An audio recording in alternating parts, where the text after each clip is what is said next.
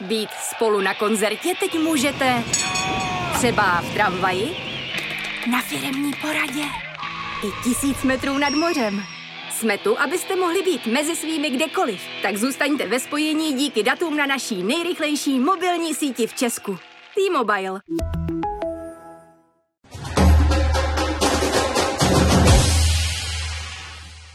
Hezký den, vítejte u podcastu Mixzona na webu sport.cz. Mé jméno je Michal Osoba a tématem dnešního dílu bude běhání, protože už v neděli se v Praze uskuteční tradiční pražský maraton a jeho největší českou hvězdou bude Mojra Stewartová. Já jsem rád, že si dorazila v týdnu před závodem k nám do, studio, do studia. Mojro, vítej. děkuji za pozvání. Ahoj se budeme bavit zejména o tom, co je potřeba pro to, aby se maraton povedl, protože těch aspektů je třeba spousta, ale na úvod mám možná takový banální dotaz. Jak se těšíš na ten závod? Jestli se vůbec dá těšit na to, že člověk absolvuje přes 42 km v běhu? No, ta vzdálenost je jako docela děsivá. Eh, já osobně s ním mám jako pořád respekt, ale myslím si, že tentokrát jsem docela jako pozitivně naladěná a zatím se ještě těším. Ono samozřejmě, až bude den před závodem, tak ty pocity a emoce budou asi trošičku jinačí, ale teď se zatím těším. Kolikátý to bude tvůj maraton? Teprve čtvrtý, no. Hmm. mění se ten respekt, že člověk už je přece na to trochu zvyklejší, že před tím prvním si asi úplně nevěděla, co to čekat a teď už víš, do čeho jdeš. No a myslím si, že to je možná horší.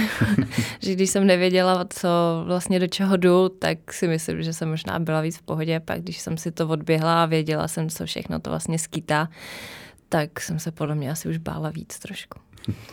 Jak vypadá vlastně ten poslední týden před eh, maratonem, protože platí, že to už se nic mm. nedožene v tréninku, tak mm. kolik to třeba naběháš, nebo jak eh, ty dávky vypadají? Uh, je hodně odpočinkový. Uh, zatím teď nevím, kolik budu mít kilometrů, ale myslím si, že možná se nedostanu ani třeba na stovku. Uh, ještě minulý týden jsem měla nějakých 170, takže ten ještě jakoby byl mm, takový tréninkový. A týden před maratonem jsem měla poslední další tempový běh. A to znamená, kolik je další tempový běh kilometrů? Uh, 20 až 22 kilometrů. Hmm. Je to, uh, nebo on to není úplně tempový běh, uh, je to spíš jako fartlek, takže to tempo se prostě hmm. střídá. Uh, no a tenhle ten týden, vlastně pět dní před maratonem jsem odběhala jenom nějaký kratší úseky na dráze, abych prostě jenom protočila nohy, abych se dostala trošku do nějaké rychlosti a teď už posledních pět dní prostě budu jenom odpočívat jdeš den před závodem se proběhnout, nebo je to spíš jenom protažení? Jo, jo, půjdu uh, nějakých 10 kilometrů, abych jako úplně nezlenivěla. nezlenivěla. ono zase jako nedělat nic a stuhnout, to taky není úplně ideální, ale musí být člověk na maraton odpočatý. Ty se na Pražský maraton vracíš eh, po dvou letech, eh, tady jsi tam zaběhla to dnes platný osobní rekord 2 eh, hodiny 29 minut 28 sekund. Většinou atleti vzpomínají na ty osobní rekordy rádi, ale co v tobě převládá s odstupem dvou let? Pořád je tam ta hořkost, že to byl čas, který byl olympijským limitem, ale byla se až tou čtvrtou a nemohla se jet na olympiádu do Tokia, potažmu do Sapora. Uh, jo, určitě. Uh, ten závod, tam se prostě úplně všechno pokazilo. tam nevyšlo vůbec nic. Uh, svým způsobem jako ten čas uh, z mýho pohledu je asi docela ještě pořád kvalitní, ale prostě to, to čtvrtý místo, ten černý Petr, který jsem se, kterýho jsem se vytáhla, tak to bylo hodně hořký. Ale myslím si, že teď už s odstupem, tím, že vidím jakoby šanci se nominovat znova, což je vlastně už za rok, za rok a půl, ta další olympiáda, tak spíš jakoby vnímám ty nové šance, než to, že se to nepovedlo před dvěma rokama jak dlouho to trvalo, než se to překlopilo, překlopilo z toho tokijského zklamání směrem k té motivaci, že je tady už za tři roky další olympiáda v Paříži? No, já si myslím, že tak ještě klidně loni, loni jsem se nad tím jako ještě furt jako trošku trápila, ale nebylo to, nebylo to nic, jako podle mě, jako nic hroznýho. Uh, podle mě opravdu nejhorší byl ten první týden. Ten myslím, že jsem opravdu jako jenom proležela a probrečela. Uh, takže, ale pak se z toho člověk tak nějak jako postupně začne oklepávat. No. Prostě čas trošku spraví potom. To bylo takovou ironii osudu, že my jsme tady měli ve studiu nedávno Evu Vrabcovou Nývotovou, která ukončila kariéru a která mm-hmm. se mhm. nominovala do Tokia, ale byla zraněná, takže závod nemohla dokončit a ona sama tady říkala, jak jí pak zpětně mrzelo, že mm-hmm. vlastně vůbec do Tokia jela, že mohla to místo přepustit tobě. Tak bavili jste se o tom spolu někdy? Jo, jo, teď jsme měli šanci se vidět na pražském půlmaratonu, který byl před měsícem a Já jsem právě za ní šla, že ať si to jako nevyčítá, že uh, já jí to nevyčítám. Že já si myslím, že tam největší tlak byl jakoby z té veřejnosti, no, že, že mi nepustila to místo, ale ona mi to jako vysvětlovala, že uh, už bylo jako pozdě, že už to nešlo úplně moc řešit a uvolnit mi to místo, byly letenky, byly prostě napsané jména, takže ne- nevyčítá mi to, ona měla zaběhnutý ten čas, to místo jí patřilo, takže... Přesuňme se z minulosti k té současnosti a blízké budoucnosti. Jaké máš očekávání směrem k pražskému maratonu, třeba i pod vlivem eh, nedávného pražského půlmaratonu, kdy se nebyla úplně spokojená s tím časem, byť samozřejmě ty podmínky, zejména vítr byl takový, který určitě nepřál dobrým časům a dobrým výkonům. Tak co čekáš teď od toho závodu? Uh, asi moc nejdu s nějakým jako velkým očekáváním. Uh, spíš jako jsem připravená na to, že se mi nemusí běžet dobře, ale jsem připravená na to, že se mi třeba poběží dobře. Uh, prostě, prostě uvidím, já většinou jako reaguju prostě na ty podmínky a situace, co jsou při závodě. Uh, někdy se člověk cítí dobře, ale prostě v ten závod člověk, nebo v den závodu člověk stane a je to vlastně úplně všechno jinak. Uh, a u toho maratonu už jsem vlastně zažila i, i loni na Evropě, že se mi první půlka běží dobře a druhá půlka byl prostě jako absolutní propadák. Um, takže může se při tom maratonu stát cokoliv, ale myslím si, že jdu tentokrát do toho maratonu hodně s čistou hlavou, protože vím, že uh, na splnění případného limitu ještě spousta času a myslím si, že bych tam neměla mít úplně nějaký uh, velký soupeřky, takže kdybych, protože ten maraton je i v rámci mistrovství České republiky a uh, republikový šampionáty jsou hodně dobře ohodnocený bodově do světového rankingu, takže tam jdu případně i pro ty body. Já připomenu posluchačům a divákům, že ty limity jsou pro mistrovství světa v Budapešti to 2 hodiny 28 minut, pro olympijské hry v Paříži 2 hodiny 26.50. Mm-hmm. Jsou to časy, na které bys to ráda rozběhla, pokud se tedy budeš cítit dobře, i třeba ten olympijský limit by tě o hodně lepší tvého mhm. osobního mm-hmm. rekordu. Uh, jo, jo, no uh, asi jo, asi se o to pokusím. Ono zase maraton prostě nejde běhat každý, každý týden ani každý měsíc, takže ono ačkoliv je jako dost času, tak si myslím, že za tu dobu, než, se, uh, než skončí nominační období, tak člověk stihne třeba tři maratony. Uh, takže asi tu šanci jakoby nechci nechat utíct, takže když to běžím, tak do toho určitě jako dám všechno. Když porovnáme ty limity, jaké byly pro olympijské hry v Tokiu a v Paříži, tak je skoro o tři minuty kvalitnější ten čas, který je potřeba prostat v Paříži. Tak eh, odpovídá to tomu, jak se posouvá ta špička? Je to opravdu takový uh, posun? Uh, ta světová špička se opravdu jako posouvá hodně. Uh, asi to bude i vlivem té nové technologie bot. Uh, ale ty limity se stěžují i z toho důvodu, že vlastně ty, ta mm, světová jako federace chce, aby spousta lidí tam jelo přes ten ranking a ne přes ostrý limity, aby prostě jezdili na ty závody, běhali dobrý časy, sbírali ty body. Um, takže tam je asi podle mě i větší vliv spíš tohohle z toho, no. Hmm. Že oni chtějí půlku, půlku tak a půlku tak, aby prostě půlka měla limit ostré a půlka jela třeba přes ranking. Hmm. Zatímco pokud se nepletu, tak v Tokiu vedla cesta jenom přes limit, že tam bylo víc splněných limitů, než eh, i původně se počítalo, že tam jo. přes ranking ani nebyla cesta. Hmm. No, tam se na ranking podle mě asi ani na nikoho nedostalo. Hmm. A co se týče těch eh, bod a vylepšování technologií, tak zase to není otázka posledních tří let, už to trvá mm-hmm. dlouho, tak eh, víš tam, že pořád ten progres, nějaký pohyb eh, probíhá, že pořád je tam kde co zlepšovat, nebo už ty boty jsou teď na takové úrovni, že teď už eh, se nedá posouvat díky technologii o velký kus? Uh... Já nevím úplně jako přesně, já ty technologii zase tak úplně moc nerozumím. Uh, boty jsou samozřejmě jako pohodlnější a hodně jedu na, spíš jako na pocity i v tréninku, takže na pocit ty boty jsou jako opravdu pohodlný, že bych se tím nějak strašně zabývala, to ne. Já si myslím, že za toho člověka to stejně jakoby odběhnou ty nohy a ne ty boty, takže a myslím si, že dřív se běhávalo v takových šlubkách a ty časy stejně byly jako výborný, takže myslím si, že teď to jako někomu pomůže, ale taky si trošku myslím, že to je možná nějaký placebo.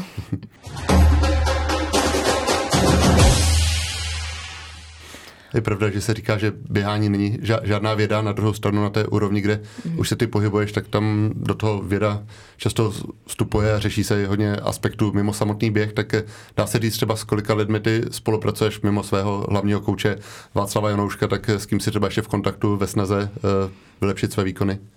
Uh, jo, určitě. Uh, takže ty content tým uh, okolo je docela velký. Uh, myslím si, že i co se týče třeba manažerského týmu, kdy se o mě stará uh, Honza Koukal ze Sportage, uh, co se závodu týče, tak mám jinýho manažera, to zase stará pan Alfons Juk.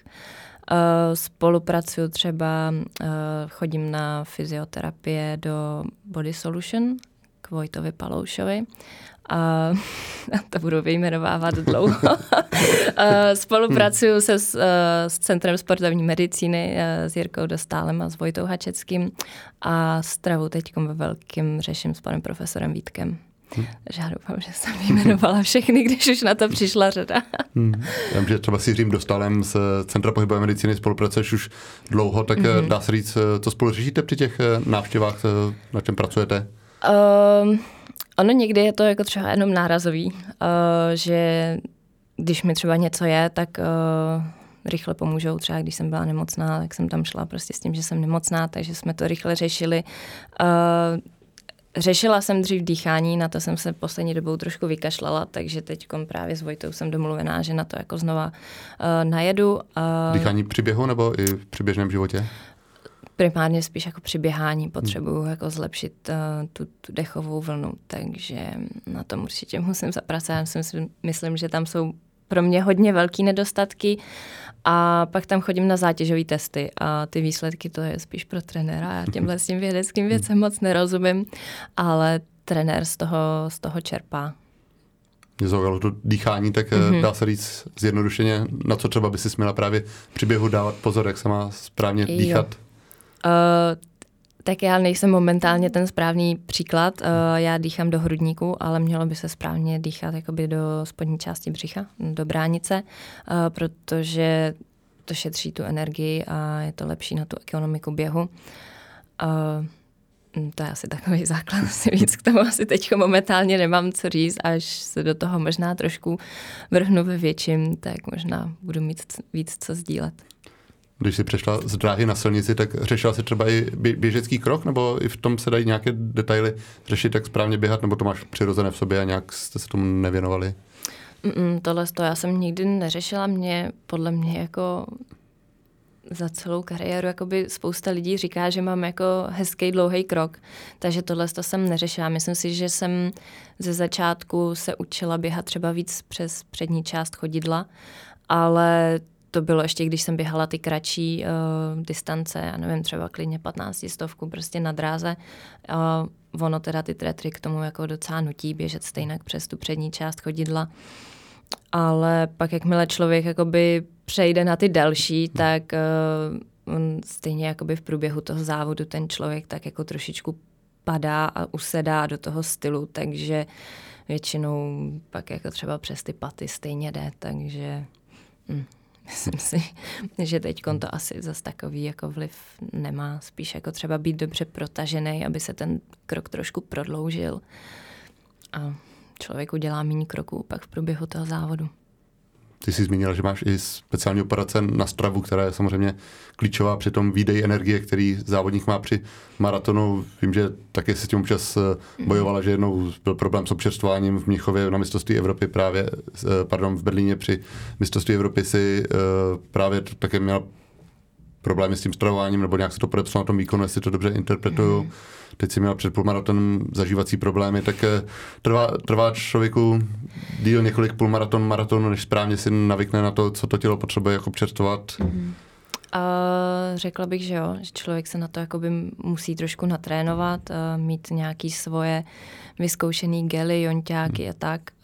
Co se teda týče ještě toho půlmaratonu, to byly jiný zažívací potíže, to byly hmm. prostě nějaký jednorázový, nějaká střevní viróza nebo něco, takže to nemá úplně s těma mýma problémama nic společného, ale myslím si, že se stravou jsem na tom teď jako mnohem líp, než jsem třeba byla mm, na tom na té Evropě, kde jsem opravdu lítala od jednoho výživového poradce, od druhého. Každý mi řekl jinou svoji ideu, ani to třeba nebyli specialisté na sport. Takže když mi někdo řekl, že mám lehkou intoleranci na sacharózu, tak já jsem vynechala prostě cukry a bylo to špatně. A asi jsem na tom takhle dojela a člověk to vlastně jakoby v průběhu toho závodu už už nedojí. On hmm. musí být jako člověk primárně zásobený jakoby před závodem a pak už to jakoby jenom udržovat a doplňovat v průběhu. Jak ty tedy upravuješ eh, stravu, třeba právě teď v tom týdnu před závodem, tak eh, mění se trošku ten tvůj jídelníček s blížícím se maratonem?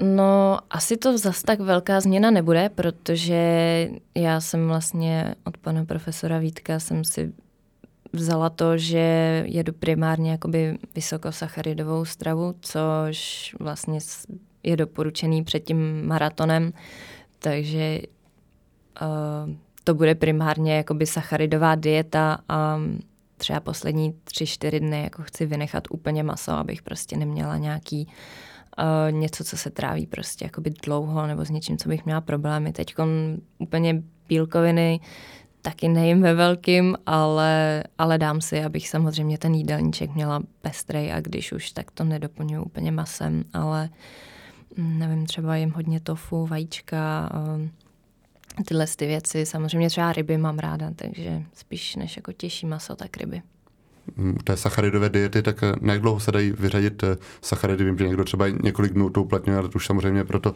tělo asi pro psychiku náročné, tak eh, jak to máš nastavené? Na jeden den si v rámci tréninku zkusíš běhat bez sacharidů? Uh, jo, jo, to jsme teď uh, zařezovali a bylo to teda před půlmaratonem, ale tím, jak uh, se ten půlmaraton úplně nevyved, jak jsem si přivezla nějakou tu uh, střevní vyrozku nebo co, tak jsme to opustili, abych prostě nějak moc jako neexperimentovala, na co nejsem zvykla.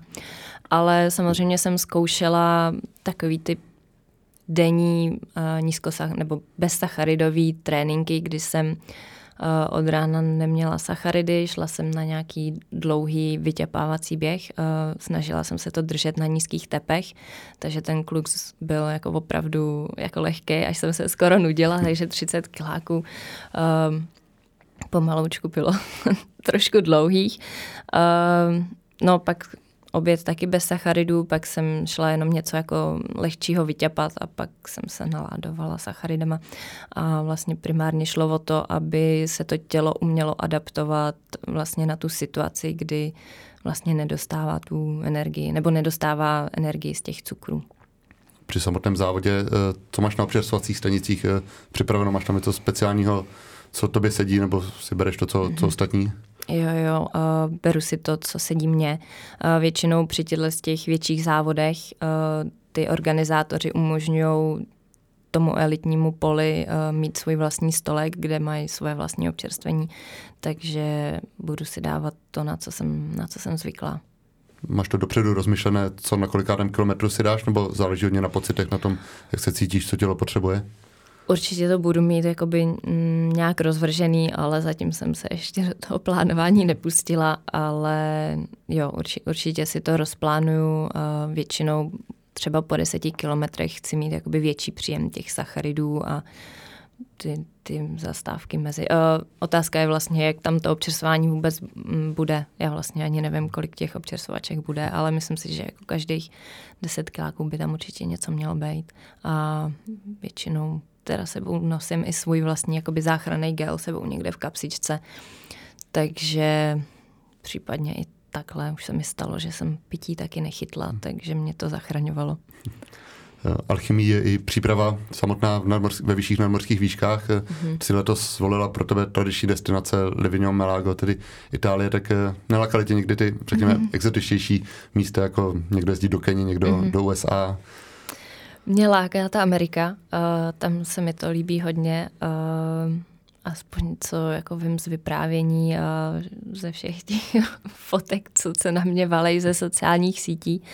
Uh, Kenia by mě lákala spíš jako nějaká třeba poznávací dovolená nebo něco. Uh, ty podmínky, co tam jsou na běhání, uh, nebo celkově jsou trošku trošku jinde, než co je u nás a trošku se bojím, že by zrovna to moje zažívání na to docela doplatilo.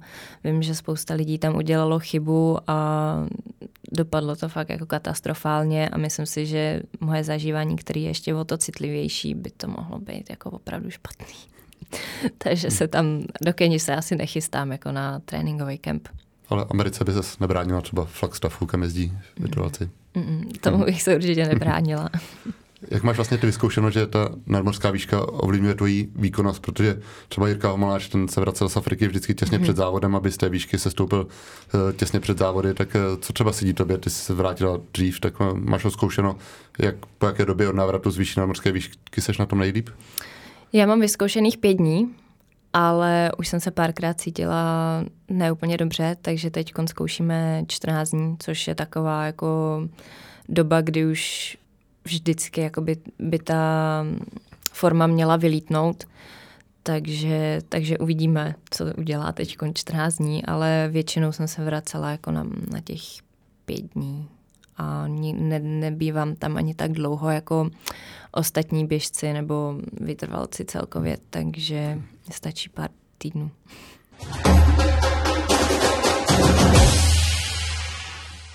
Já vím, že ty loni, když jsi byla na začátku roku zraněná, tak si do přípravy zařadila cyklistiku, hodně času si trávila na kole, kde jsme se bavili třeba s Marcelou Joglovou, která také v rámci rekonvalescence, rekonvalescence hodně jezdí a i zvažovala nějaký cyklistický závod nebo triatlon, tak eh, pořád eh, trávíš ty, když si dává hodně času na kole, nebo to trošku ustoupilo? Eh, spíš to ustupuje. Tohle je opravdu spíš nějaký jakoby kompenzační trénink, takže jenom tím, že jakoby jsem neměla možnost uh, běhat, tak jsem chodila na ten trenažer, ale já jsem jako opravdu marný cyklista. Jako to, to, není nic, to není nic světoborného, takže určitě nějaký jako závody nebo triatlony, co se asi chystá třeba Marcela, tak to určitě, určitě neplánuju. Samozřejmě důležitou složkou úspěchu v maratonu je hlava a její správné nastavení. Ono už třeba obkroužit 25 koleček na oválu, což je 10 000 metrů, asi je na psychiku náročné, ale když pak člověk přejde na ty vzdálenosti, které jsou ještě čtyřikrát další, tak eh, pocítila jsi to, že to je trošku náročné, že musí člověk jinak přemýšlet, nebo bylo to i pro tu tvoji hlavu náročné? Uh já jsem se na té silnici docela našla, takže mě to začalo okamžitě bavit, takže jsem s tím neměla problém. Eh, samozřejmě maraton je těžký, zvlášť když se člověk začne trápit a do cíle je to opravdu ještě hodně daleko, tak se musí člověk jako hodně přemáhat. Ale většinou je to třeba jeden okruh, třeba teď v Praze to bude jeden okruh, nebo je to pár pár okruhů, takže si myslím, že možná ta desítka na dráze, kde vlastně jakoby psychologicky těch 25 kol dělá podle mě jakoby velký, velký rozdíl. S tím jsem se podle mě dřív trápila mnohem víc, než teď s nějakým půlmaratonem třeba. Hmm. Co se ti třeba honilo hlavou právě v Mnichově při mistrovství Evropy, kdy jsi zmínila, že ta první půlka byla výborná, ty jsi byla chvilku úplně na, na čele celého závodu mm-hmm. a mhm. pak, pak ti tady došlo, tak musí se člověk hodně přemlouvat, aby, aby nevzdal. No to, to byla jako strašně, strašně zvláštní situace. Já jsem se nikdy nedostala jako do takového energetického deficitu. To byl, já jsem byla teda, teď mě nenapadá lepší slovo, než úplně vymletá. Uh, já nevím, moc úplně si nepamatuju, nad čím jsem přemýšlela. První půlka byla samozřejmě taková, jo, běží se mi dobře, takže to se většinou honí jako pozitivní myšlenky. A ta druhá půlka mě bylo špatně, mě se motala hlava, občas nějakým žitky před očima.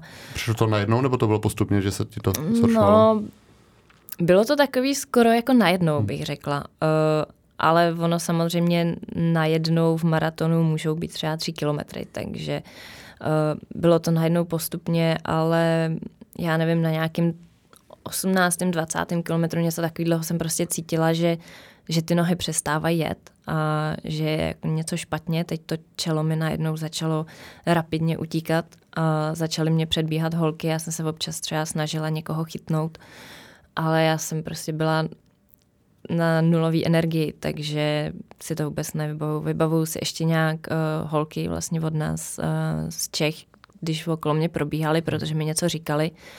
Uh, a jinak... Tereza Rochová s Marcelou Jeglovou. Jo, hmm. jo. Hmm. A vím někde tam, myslím, že jsem tam uh, rodiče na mě volali trenér někde, ale jinak jsem koukala do země a opravdu jsem spíš jako se to snažila doběhnout. Měl jsem myšlenky na to, že bys to zabalila, nebo člověk, když má na sobě ten reprezentační dres, tak přece nechce to zdát.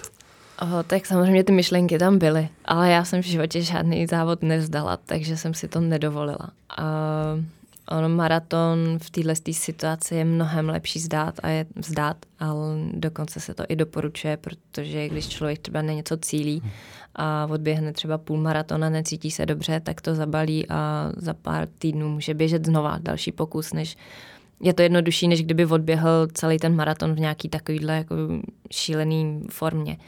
Ale nějak jsem si to jako sama nedovolila. Nemám na to vůli asi vzdávat ty závody a ve finále to vlastně bylo dobře, protože my jsme tam byli i jako tým, takže my jsme pak brali ještě body do týmu. Dá se říct, na co během těch dvou a půl hodin závodu myslíš, že se to pořád na správné tempo, nebo občas ty myšlenky utečou, co zrovna vidíš kolem, nebo si si pobrukuješ nějakou písničku? Já moc, já moc nevím, já vím, že na něco myslím, ale já si to zpětně takhle moc nepamatuju. a asi bych to měla začít vnímat, protože je to jedna z nejčastějších otázek, který jako dostávám. Ať už v nějakých rozhovorech nebo od běžných lidí. Na co myslím při běhání. Um, při závodě myslím si, že spíš jako vnímám tu danou situaci, která se jako děje, že bych se jako kochala třeba, že poběžím Prahou, nebo že jsem běžela Istanbulem a tam ty krásné jako chrámy. Uh, to, to ne. Uh, většinou třeba vnímám ten svůj uh, stav, že jestli se mi běží dobře, nebo jestli mě bolí nohy. Uh, možná, že se třeba jako nějak povzbudím, ale myslím si, že na to vyložení jako energie úplně není. Když jsme mluvili o tom tvém podporném týmu, tak vím, že v minulosti si spolupracovala i s mentálním trenérem Petrem Žítkem. A to byla úplně úzká spolupráce. Mm-hmm. Vím, že jste si říkali, že jste se viděli jednou, dvakrát, tak eh, ještě občas eh, máš tendenci využít jeho služeb, nebo třeba právě se pobavit o tom nastavení na maraton, nebo teď? Uh, ne? Nebyla jsem tam vlastně od té doby. Uh, já jsem zkoušela nějaký mentální coaching právě uh, s Vojtou Hačeckým a já jsem tak nějak zjistila, že mi to moc nejde. Uh, já nejsem moc eh, člověk, který by se rád někomu otvíral, takže Vojta se mnou měl docela problémy, abych mu vůbec něco řekla. A přesně tyhle ty otázky, na co myslíš, eh, co si představuješ a tyhle ty věci, mm, ne, nešlo mi to a myslím si, že si to budu muset nejdřív srovnat v hlavě já, co komu chci říct a jestli na tom chci jako pracovat, takže prostě budu muset o sobě říct víc věcí, než co jsem zvyklá jako o sobě sdělovat. Ty jsi z běžecké rodiny, vlastně všichni máte co dočinění s během, zmínila si, že tě hodně podporují, tak když se takhle blíží ten závod, jako teď maraton, tak eh, bavíte se doma častěji o tom, nebo spíš se snažíš eh, trochu přijít na jiné myšlenky a odreagovat se od toho, aby člověk pořád měl v hlavě jenom ten závod? Mm, já si myslím, že se bavíme, jako čím mm, blíž jsou závody, tak tím víc je to téma takový uh, jako aktuální. A vyloženě táta se tímhle s tím rád zaobývá, takže s tátou to diskutuju docela dost. Co diskutujete? Jak, měla tempo nastavit? Nebo... Uh, táta diskuse je to, že bych neměla běžet maraton. takže mě spíš jako přemlouval, abych se na maraton vykašlala a šla spíš momentálně třeba teď tenhle tu sezónu se soustředila na desítku na dráze a trošku ještě porychlila mm, a maraton běžela až, až třeba někdy na podzim nebo na jaře, ale zase by se to nemuselo jakoby takhle natěsno povíst, takže ta volba prostě padla na ten maraton. Um, takže tohle to bylo takový aktuální téma, že tátovi se moc nelíbí, že běží maraton. Ještě specifikem silničních běhů je, že je samozřejmě důležité, jaký závod si člověk vybere, že dráha je všude plus minus stejná, ale u e, maratonu se řeší trať a tak. Tak je, jak vypadá třeba na začátku sezóny, když s manažerem si bavíte o tom, jaký závod vybrat, tak co je pro tebe důležité? Je to právě ta trať, aby byla rovná, nebo konkurence, nebo destinace? Uh, je to určitě třeba podle výsledků, jak se běželo třeba v průběhu loňských let, uh, se třeba koukám na závody já. Uh, pak mu to navrhuju, on mě tam buď dostane nebo nedostane, uh, pak mi na, nabídne něco on, co, co našel a většinou se tak jakoby snažíme najít nějaký jakoby ten nejlepší, nejlepší kompromis nebo nejlepší variantu volbu, kde by se mi jakoby nejlíp běželo.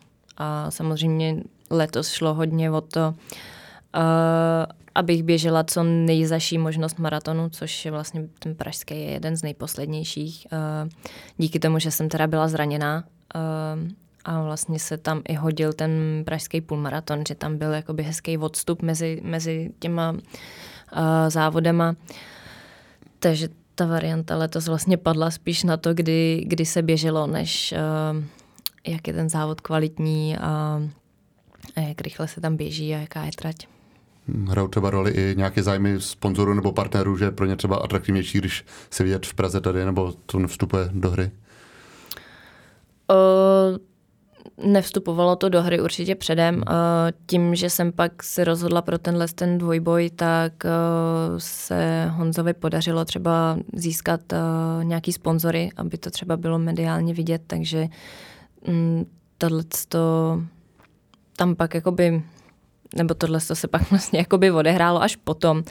Nebylo to jakoby vyloženě, že uh, by třeba, nevím, Puma chtěla, abych běžela tenhle ten závod a byla vidět třeba tady na tomhle tom. Uh, takže zatím jsem se tímhle s tím jakoby úplně omezená jsem tím nebyla manažerovi Honzovi Koukalovi, tedy doplním mm-hmm. pro, jo, jo, jo. pro posluchače. Eh, jako roli třeba hraje pro tebe divácká kulisa, protože i tím, že máte na dresech své jména, tak i třeba ti fanoušci, kteří tě mm-hmm. nepoznají, tak můžou pozbuzovat moji do toho. Tak eh, vnímáš to při závodě, nebo je to další bonus energie, který můžeš dostat během toho závodu? Uh, vnímám to při závodě. Teď uh, při tom pražském půlmaratonu jsem opravdu byla překvapená, jaká tady byla Praze atmosféra, protože to jsem nezažila nikde, aby opravdu jakoby 21 kilometrů byla opravdu tam, tam nebylo hluchý místo, tam prostě opravdu po celý trati tam furt někdo jako řval. Uh, takže to bylo, to bylo skvělé, ale samozřejmě uh, někdy, když se mi neběží moc dobře, tak to občas rozčiluje. Ale jako tohle to bylo, tohle to bylo moc, moc pěkný a pěkný zážitek. No. Tak... Vnímáš třeba i konkrétní fanoušky, kde třeba táta zrovna je na trati, když eh, křikne nebo... Jo, tak uh, rodinu poznám, trenéra taky poznám. Občas, když uh, slyším své jméno, tak jako hodím očkem a buď to je to někdo, koho znám, nebo někdo, koho neznám ale jakože bych úplně koukala na všechny, kdo mi fandí a všechny znala, to asi ne. Když jsi zmínila trenéra uh, Václava Janouška, tak jaké je jeho role při závodě? Třeba ještě ráno před závodem řeknete si, jak se cítíš, on tě co doporučí, nebo ten závodní den už je víceméně na tobě a už do toho nemá co mluvit v vozovkách? No, tak ono jakoby při tom samotném závodě ten trenér už nic moc jako nezmůže, takže uh, Eh, samozřejmě, když tam někdo před tím startem se mnou je, kdo mě třeba sklidní nebo namotivuje, tak je to super. A to samozřejmě já mám jako asi radši, když tam vedle sebe třeba někoho mám.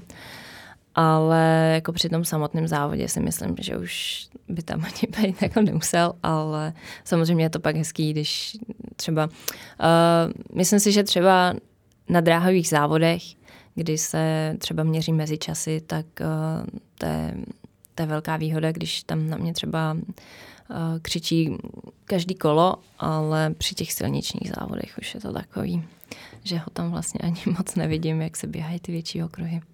Hmm, jaká je ta pražská trať? Protože v minulosti tady padly vel, velmi dobré časy. Vím, že třeba po tom půlmaratonu si říkala, že některé ty menší, ale táhlá stoupání, třeba mm-hmm před každým mostem, takže nejsou úplně příjemné pro ten plynulý běh, tak eh, jak ti sedí trať v Praze?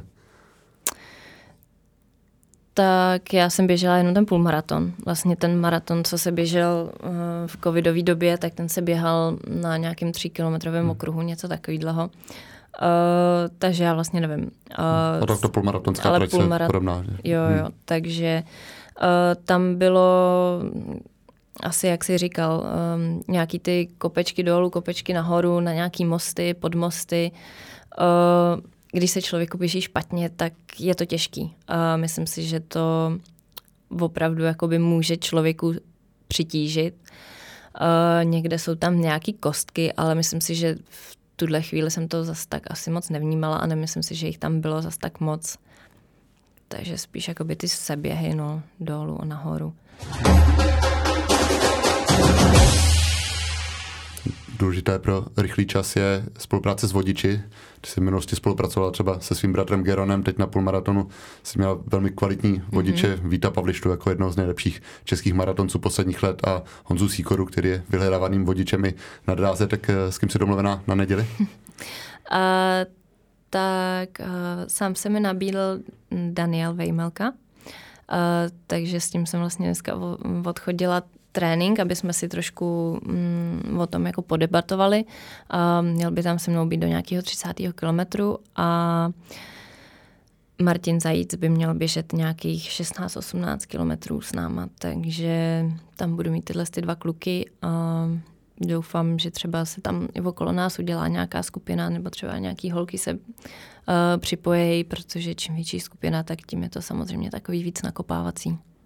Říkal, že jste podebatovali, tak eh, co je třeba si před tím závodem říct? Je to jenom o tempu nebo ještě nějaké další informace, na co, co mají třeba hlídat nebo na co si mají dávat pozor jim, říkáš? No, já se přiznám, že my jsme si spíš jako zkoušeli spolu jako běžet, uh, takže uh, oni spíš jakoby musí hlídat ty mezičasy. Uh, někteří vodiči jsou super v tom, že třeba, když je vě, větší skupina, tak jakoby hlásí, kde je nějaký uh, výmol nebo nějaká díra, aby do toho prostě ty závodníci uh, nespadli. Ale ono jakoby zase tak moc toho tam jako není, spíš, spíš jakoby zkusit, jaký to je, to, to společné běhání a při tom závodě už toho člověk jako asi moc nezmůže. Tam opravdu bude jakoby nejlepší prostě hlídat ten, ten čas. Hmm. A ta komunikace během závodu, tak stane se, že křikneš na vodiče zpomal nebo naopak přidej podle pocitu? Nebo... Ne, ne, tohle to oni si většinou hlídají. Hmm. Uh, takže s tím já jsem jakoby problém neměla. Oni se dost často jako otáčí, jestli opravdu za nima běžím a podle toho, jestli jo nebo ne, tak oni zpomalí nebo zrychlí možná. Uvidíme. A ta úloha vodičů může být i v tom, že když třeba fouká, tak vytvoří takový val před tím běžcem, tak je, třeba tohle jsi někdy zkoušel, jaká je ideální pozice. Doufám, že nebudou ty podmínky jako při půlmaratonu, mm-hmm. kdy fouklo silně, ale i v tom můžou pomoct. No je teda údajně vyzkoušený, že nejlepší pozice je to, jak se běželo ve Vídni. Uh, Kipchoge běžel ty, ten maraton po dvě hodiny, takže Včko. Uh, a ne, ne vlastně taková ta střížka, co se běhá, hmm. běhá často, nebo je třeba vidět u cyklistických závodů, ale prostě naopak. Uh, nicméně já si osobně myslím, že ono to zase tak moc nepomáhá, že, ten, že to bychom museli být opravdu jako tělo na těle, aby tam prostě neprofouklo. A ten odpor vzduchu většinou to stejně jakoby jde přes toho prvního závodníka na toho za ním, takže uh, mně přijde, že mě to jakoby nikdy nepomohlo, že jsem, když jsem se za někým, jakoby scho- za někoho schovala. Faktor počasí člověk neovlivní. Díval jsem se teď v úterý, že zhruba 11 stupňů předpovědi. To je ideální teplota pro, pro mhm. maraton? Mm-hmm. To je, uh, jo. Mělo by to být snad úplně ideální. I jsem koukala, že by zatím je to tam takový jako pod mráčkem, takže já doufám, že to jako vyjde takhle ideálně. Uh, se člověk jakoby zavaří, takže i to vlastně, jak se běžel jako ten půlmaraton, ona byla docela zima, tak já jsem dobíhala jako úplně, úplně zavařená, takže... O takové kruté pro maratonce, že když sprinterovi nebo dálkaři jeden den nepřeje počasí, tak může za týden závodit mm-hmm. znova. Těch maratonů se dá zvládnout dva maximálně mm-hmm. tři do roka, tak je tohle třeba náročné na hlavu, když člověk je přihlášený na nějaký maraton a třeba dva dny předtím vidí, že to počasí prostě kvalitním času nebude přát, tak aby se tomu nepodal, nepodvolil. Mm-hmm. Uh, no, je, je to je to blbý. Už teda, když jsem běžela třeba ten první maraton v tom Švýcarsku v Belpu, tak tam přesně byla špatná předpověď počasí a ten závod se posouval. Takže ale to, je, to bylo jako výjimečný, jinak si nepamatuju nikdy, že bych jako viděla, že by se to posouvalo, ale tohle to byl jakoby závod, který měl být jakoby zaměřený na to plnění uh, olympijských limitů a, a najednou prostě na letišti nějaký šílený uh, porivy větru, takže to nebylo ideální, posouvali to, já jsem se z toho dozvěděla večer před odletem, takže jsme měnili ještě letenky, snažili jsme se to uh, tu, tu rezervaci zrušit. Samozřejmě na to pak jako doplatilo i to, že ten závod byl chudší o spoustu konkurence, protože si třeba šla vybrat jiný závod i v tom termínu, aby prostě, protože ta maratonská příprava je natolik specifická, že vlastně jakoby, když člověk vyladí na jeden den, tak je prostě pak, třeba pro mě osobně bylo těžké prostě mít už vylazeno a najednou znova nastartovat. Jakoby zase ještě něco trošku natrénovat a zase ladit a zase nějaká dieta. Já jsem držela ty nízkosacharidové diety, takže to bylo takový docela krutý. Pražským maratonem skončí ta první část sezóny, tak jaké máš ty závodní plány na další čas? Máš už nějaké varianty v hlavě, nebo se dobré odvíjet mm-hmm. právě od toho, jaký čas zaběhneš v neděli? Bude se to hodně odvíjet od toho, co, co zaběhnu teď v Praze. Uh, co je určitě jistý, tak Evropský pohár na desítku. To budu muset za nějakých pár týdnů trošku zkusit porychlit. Uh, takže ten je jako loni ve Francii. A pak, uh, pak bude asi nějaká série něčeho, něčeho na dráze. Asi určitě tam musím ještě někam šoupnout půlmaraton, protože se mi nepodařilo splnit ten limit na mistrovství světa. Takže ještě nevím kde, ale někde někam ho tam prostě musím vměstnat. A co se týče mistrovství světa atletického, tak já jsem měla tu ideu zkusit se tam dostat na desítku, ale je to asi hodně nereálný, takže uvidím. Říkala jsem si, že kdybych uh, splnila olympijský limit náhodou teďko v neděli, tak bych si zaběhla uh, mistrovství světa v maratonu. A pokud ne, tak bych si ten maraton asi pošetřila nějaký rychlej na, na podzim, že bych prostě mistrovství světa v atletice vynechala. Hm. Máš tam vyhlídnutý nějaký třeba Berlín, o kterém mluvila Marcela Joglová, že ten se běhá tradičně rychle? No, já jsem spíš pokukovala po Valencii. Hmm. To Takže myslím, že později. tam se, hmm. jo, ta je až, až v prosinci a tam se běhá taky rychle každoročně, takže... Těší se zpátky na dráhu na desítku, že jednak tatínkovi se splní přání a ty si tam vždycky sbírala úspěchy. Letos vlastně po dlouhé době si neběžela, nemohla vyhrát mistrovství republiky, protože bylo těsně před eh, maratonem, tak No, mrzelo mě to, že tam nejsem, protože je to taková moje srdeční záležitost. Zvlášť ta republika, i díky tomu, že jsem to několikrát vyhrála. Uh, ale těším se, no. Pořád, pořád tam mám jako cíle, furt ta hranice pokoření 32 minut tam, tam je a není daleko, takže je to jeden z mých cílů a určitě se o to budu snažit. Takže, takže, se, takže se těším, to je takový můj, můj dětský sen. Takže Mimochodem nedávno při londýnském maratonu zazářila při svém debutu maratonském Sifana Sanová a nevyloučila, že by třeba za rok v Paříži zkusila tu zátop, zátopkovskou trojkombinaci 5000, 10 000 metrů a maraton, tak eh, může si to povést? Uh, jí asi jo, ale myslím si, že komukoliv jinému by se to asi podařit úplně nemuselo. Uh, ty tréninky, ta příprava je jakoby natolik specifická, na každou disciplínu natolik odlišná, a že si myslím, že to je těžký. A v každé disciplíně je někdo specializovaný na tu danou disciplínu, takže vždycky bude někdo lepší prostě na maraton, než někdo, kdo se prostě specializuje na desítku. No, je, to, je to zajímavý tah, ale asi se u ní moc nedivím. A co se týče tebe, tak dá se kombinovat na té top úrovni mar- maratony spolu s desítkou na dráze, nebo spíš plánuješ, že do budoucna bude ta silnice jasná jednička a ta desítka opravdu jenom takové zpestření? No, já si myslím, že když člověk honí dva zajíce, tak nechytí ani jednoho, uh, takže je to, je to těžký, takže ty tréninky se jakoby přizpůsobují. Teď jsem měla opravdu maratonský trénink a po maratonu to bude jenom, jenom desítkový trénink, takže ono úplně to kombinovat si myslím nejde, jde kombinovat uh, desítka půl maraton, ty tréninky bývají jakoby docela podobný. Uh, ale tohle je taková jako ne, ne moc kombinace a v plánu mám, když se dostanu do Paříže na olympiádu, tak třeba dva roky maratony neběhat a soustředit se ještě spíš na tu desítku, uh, porychlit a pak, pak se věnovat maratonům, no. Protože ty maratony přece jenom se dají jako běhat do, do vyššího věku. Mojro, já ti děkuji, že jsi v týdnu před maratonem našla čas na podcast Mixzona. Připomínám, kdo chce vidět tebe a další elitní vytrvalce, tak v neděli po 9. hodině v pražských ulicích. Ať se daří. tak jo, já děkuji, že jsem tady mohla být a všem děkuji, že mi přijdou fandit.